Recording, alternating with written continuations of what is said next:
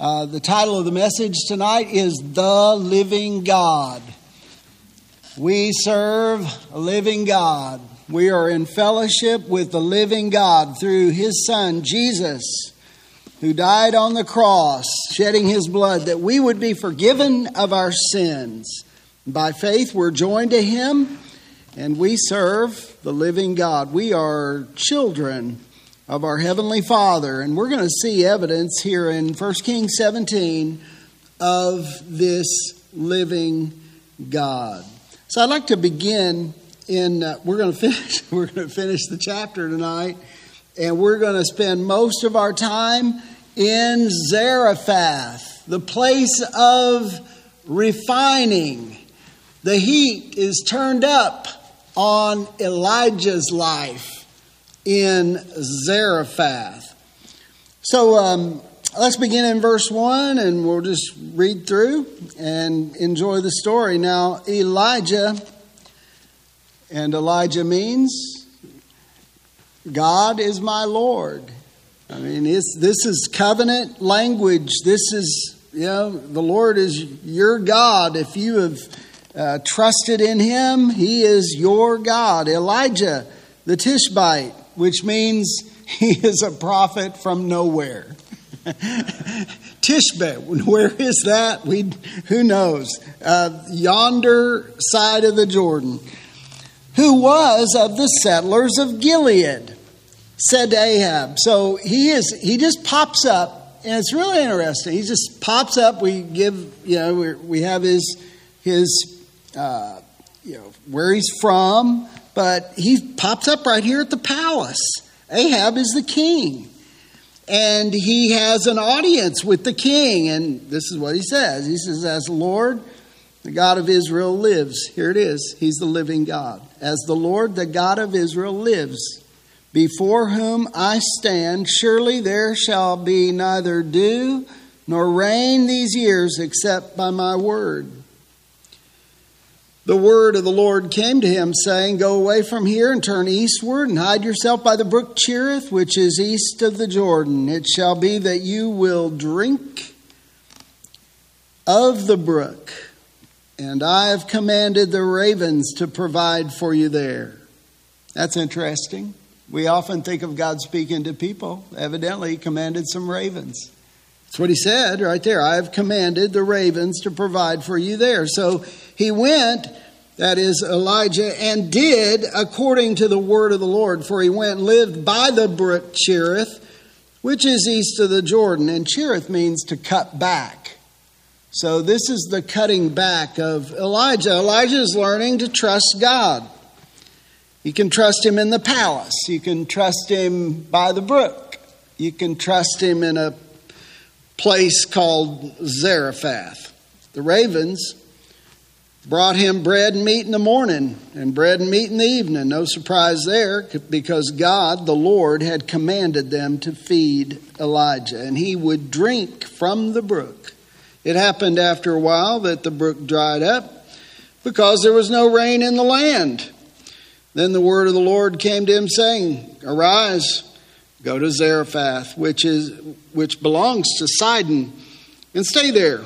Behold, I have commanded a widow there to provide for you. So the Lord evidently commands ravens, and he commands, in this instance, a widow to provide for his prophet Elijah.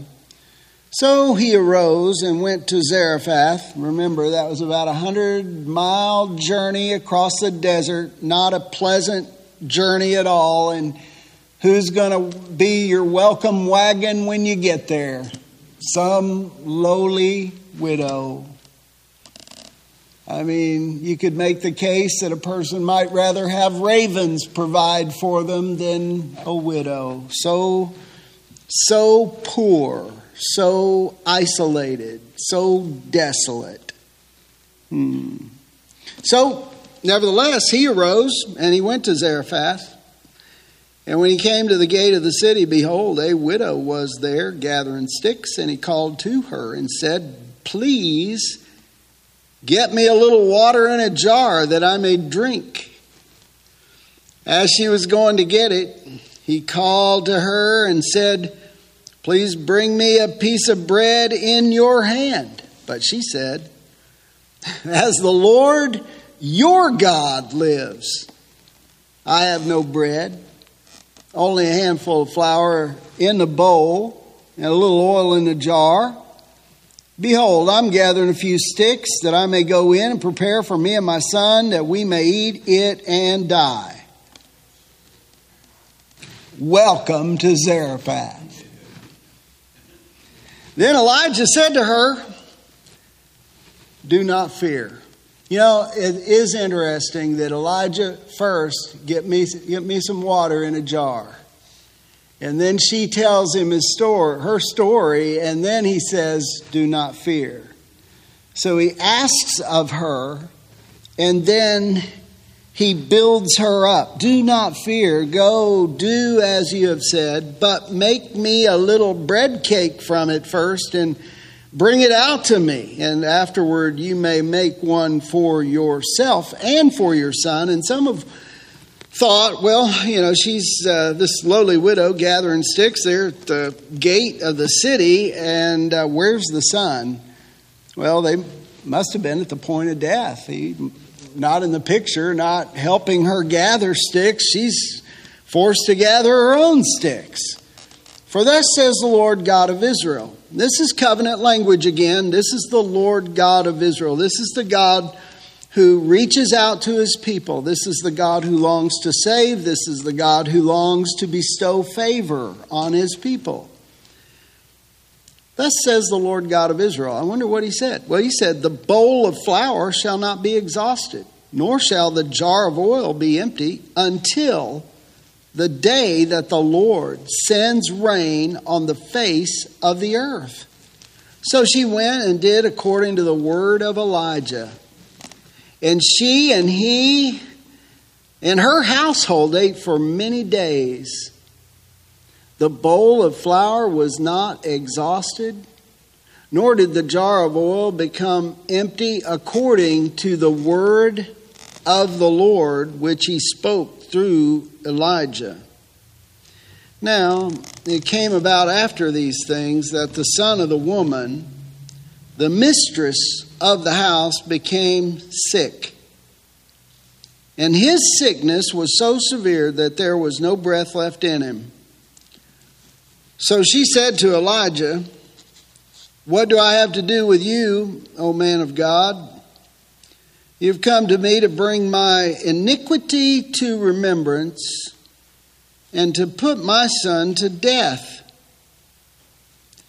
He said to her, Give me your son. And he took him from her bosom and carried him up to the upper room where he was living and laid him on his own bed. He called to the Lord and said, O Lord my God, have you also brought calamity to the widow with whom I am staying by causing her son to die? Then he stretched himself upon the child three times and called to the Lord and said, O Lord my God, I pray you, let this child's life return to him. The Lord heard the voice of Elijah, and the life of the child returned to him, and he revived. Elijah took the child and brought him down from the upper room into the house and gave him to his mother. And Elijah said, See, your son is alive. Then the woman said to Elijah, now I know that you are a man of God, and that the word of the Lord in your mouth is truth. The word of the Lord. Father in heaven, thank you for this time together. Thank you for the wonderful singing, the opportunity to lift praises to you. We thank you for all you, you do. Lord, you're, you provide for us in every way. You uh, nourish our souls through your word. You lead us along. We're grateful. Speak to us, help us, uh, encourage us now in Jesus' name. Amen. So, the living God, we see all kinds of evidence, whether Elijah is at the palace, whether he's at Cherith or Zarephath. We see him in a, in a governmental situation, speaking to King Ahab. We see him in solitude there at Cherith. He, him and a babbling brook and some ravens coming to him twice a day, bringing him food. And then we see him in a home situation there in Zarephath with this widow and her son. And in every place, God is faithful to show himself alive. He speaks, he works, he moves not only in the life of Elijah and leading him, but he moves and works in, around, or among the people that he is with. Uh, I, I would like to uh, just begin there briefly with the palace, and that the reason that Elijah was raised up by God uh, was because of the sin of Israel. And their sin was perpetuated by wicked kings one after the other is recorded in this wonderful book of First Kings. And then when you get to Ahab, the only thing really different that's mentioned is that he married a woman named Jezebel down there in 31 of chapter 16. And we also know that Jezebel was from Zidon, Sidon, or Zidon, uh, where Zarephath was. So the Lord eventually leads him to Jezebel's home country. But the Lord is faithful, and the first thing we see is that God is faithful to judge the sins of the nation. God will judge a wicked nation. He judges sin. That's what he's doing. These people, uh, these Israelites, are idolaters. They have forsaken God. You, you, when you read this, you're going, well, we don't have a lot of teaching from Elijah. The time for teaching was gone. The children of Israel had teaching. They had, they had the old book. They had the teaching. They knew that God was a living God. They knew He was a jealous God. They knew that he should be honored and worshiped and revered. But time after time after time, the children of Israel had forsaken God. And since God's a living God, God holds people accountable for their sin. He holds the leaders, such as Ahab and Jezebel, and he cho- holds the country, the citizens who are participating in that sin accountable. That's our Lord. That's the living God. What did the writer of Hebrews say? He said it's a fearful thing or a terrible thing to fall into the hands of the what? Of the living God. You know, so many people want to, they're so quick to profess God. Yet, their hearts are not toward God. The Lord wants a wholehearted people toward Him. And He is the living God. He's the living God uh, there when Elijah is in the palace, and He's the living God when Elijah is in solitude there at the brook Cherith. He's being cut back. He's just following God step by step. The word of the Lord comes. The Lord doesn't un- unveil the whole plan doesn't give him a map of all of his travels and where he's going to go. He gives him one step at a time. The Lord leads. So the Lord's faithful to lead. The Bible says that after a while the brook dried up there. It dried up because of the judgment God was bringing on the people. He said it wouldn't rain. It's not going to rain. Elijah, according to James the apostle, a man with a like nature as ours prayed that it wouldn't rain, and it didn't rain. James 5 17. So prayer is involved, and this living God hears us. This living God raises up a prophet. This living God pronounces judgment on a nation. The word of the Lord comes to Elijah once again Go to Zarephath. This is an interesting, in fact, of the of the narrative here in chapter 17, most of this narrative happens in Zarephath. Go there. It belongs to Sidon. There it is in verse 9. And stay there. He says, Behold, I've commanded a widow there to provide for you. So, what's the Lord doing? The living God protects his own, the living God provides for his own. The living God holds nations accountable for their sin. He holds individuals accountable for their sin as well. The Bible says, So he arose and went to Zarephath, and when he came to the gate of the city, there's a widow, there she is, gathering sticks, and he called to her and said, Please get me a little water in a jar that I may drink. And as she was going to get it, I imagine he's pretty thirsty by now. He called to her and said, Bring me a piece of bread in your hand. And she said, As the Lord your God lives, I have no bread, only a handful of flour. A handful of flour is not much. And it's in the bowl, and a little oil is in the jar. And behold, I'm going to gather a few sticks that I may go in and prepare for me and my son that we may eat it and die. And what's really uh, necessary for us to understand here is this this poor widow woman is a Gentile. And she is the lowest in the social realm of things, she has no protection from authorities. She has nothing. She has a son, and that helps, but she's a widow.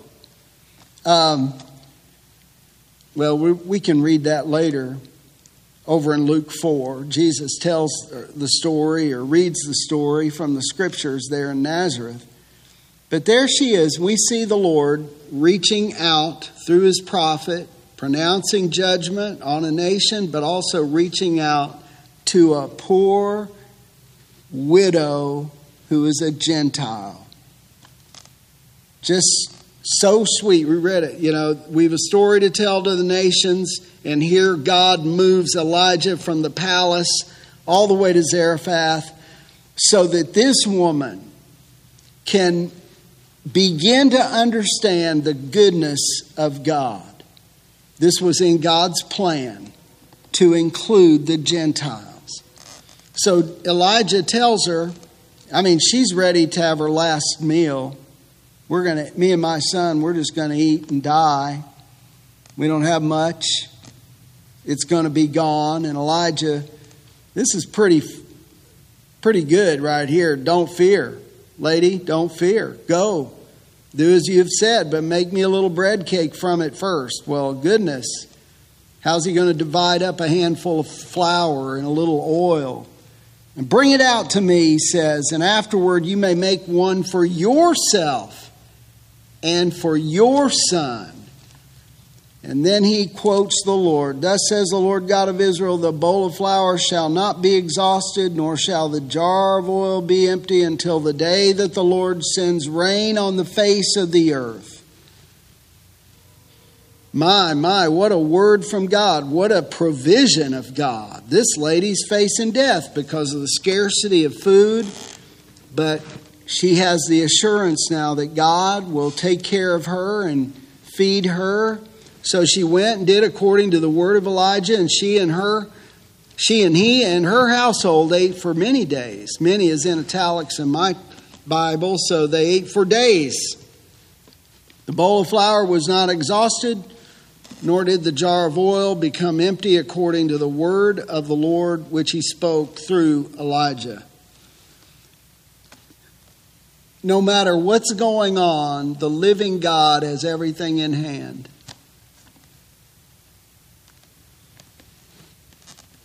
Everything. On every level, he has everything. He can be trusted. What's that verse? Matthew 6 33. Seek ye first the kingdom of God and his righteousness, and all these things shall be added unto you. I see I think we see this with Elijah. I think we, we've experienced this in our own lives. God's gracious provision to our lives, spiritually and physically. God provides, God is able. We serve the living God. He's not dead, He's alive.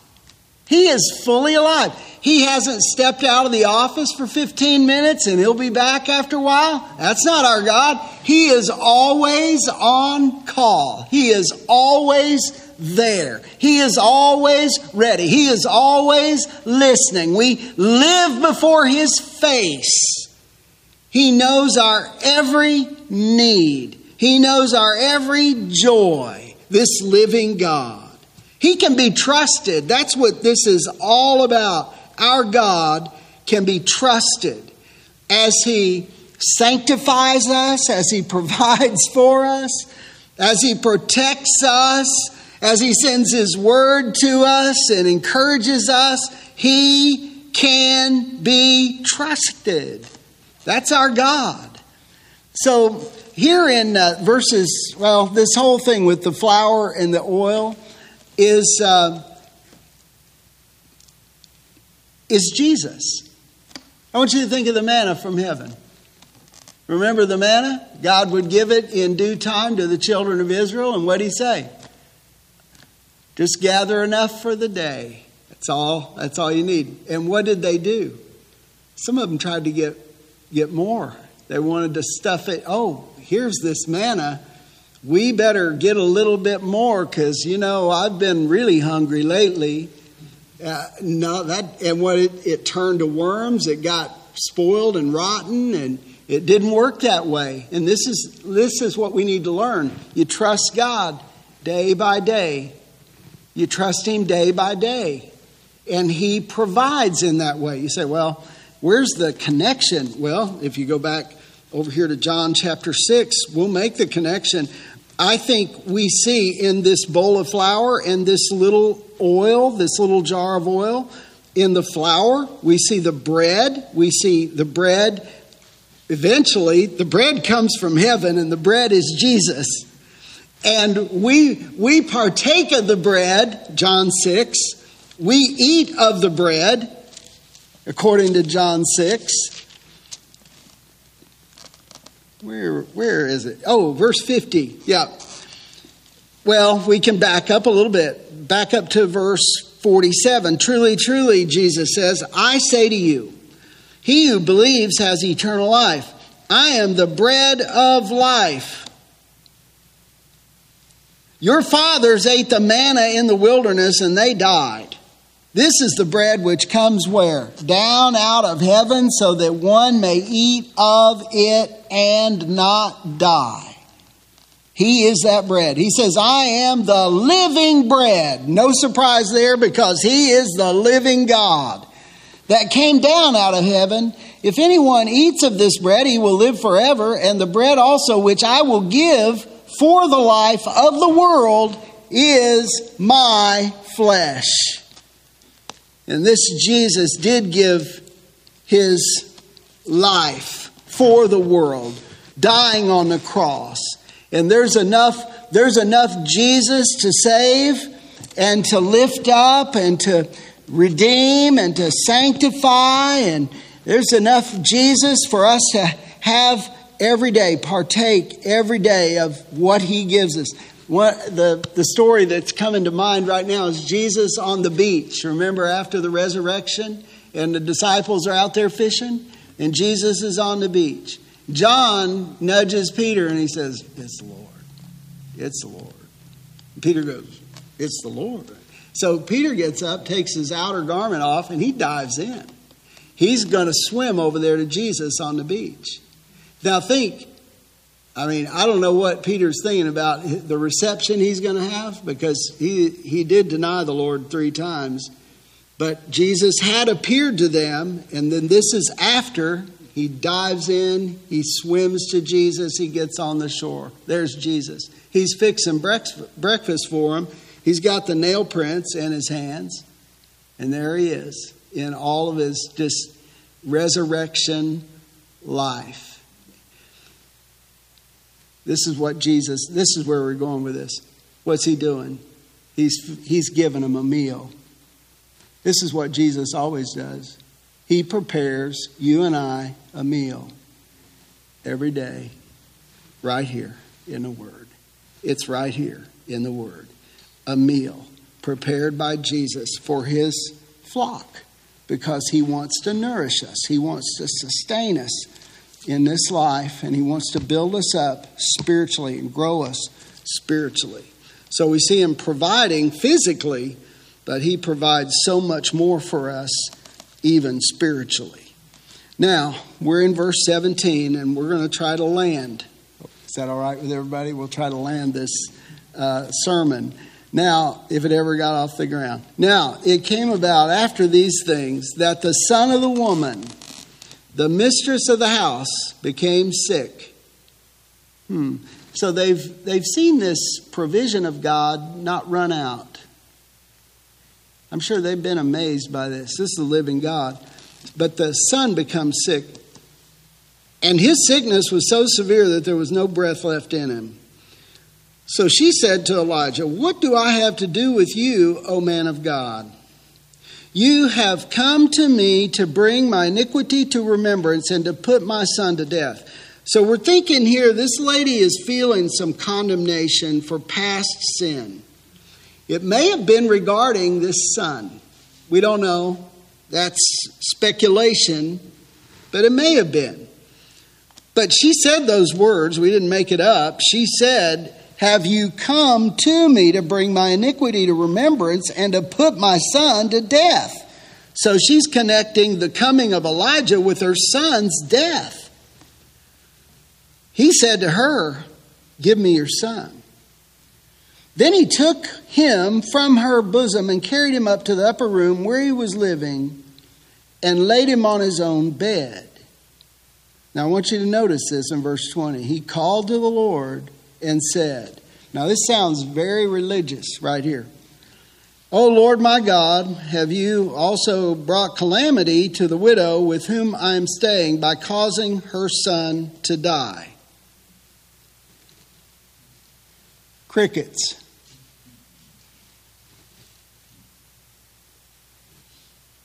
Then he stretched himself upon the child three times and called to the Lord and said, O Lord my God, I pray you, let this child's life return to him. The Lord heard the voice of Elijah, and the life of the child returned to him, and he revived. And then Elijah took the child and brought him down from the upper room into the house, gave him to his mother, and Elijah said, See, your son is alive. And then she says, Now I know that you are a man of God. Now I want to ask you this. Back to verse 20. I want you to notice the question. O Lord my God, good language there, covenant language have you also brought calamity to the widow with whom I'm staying by causing her son to die?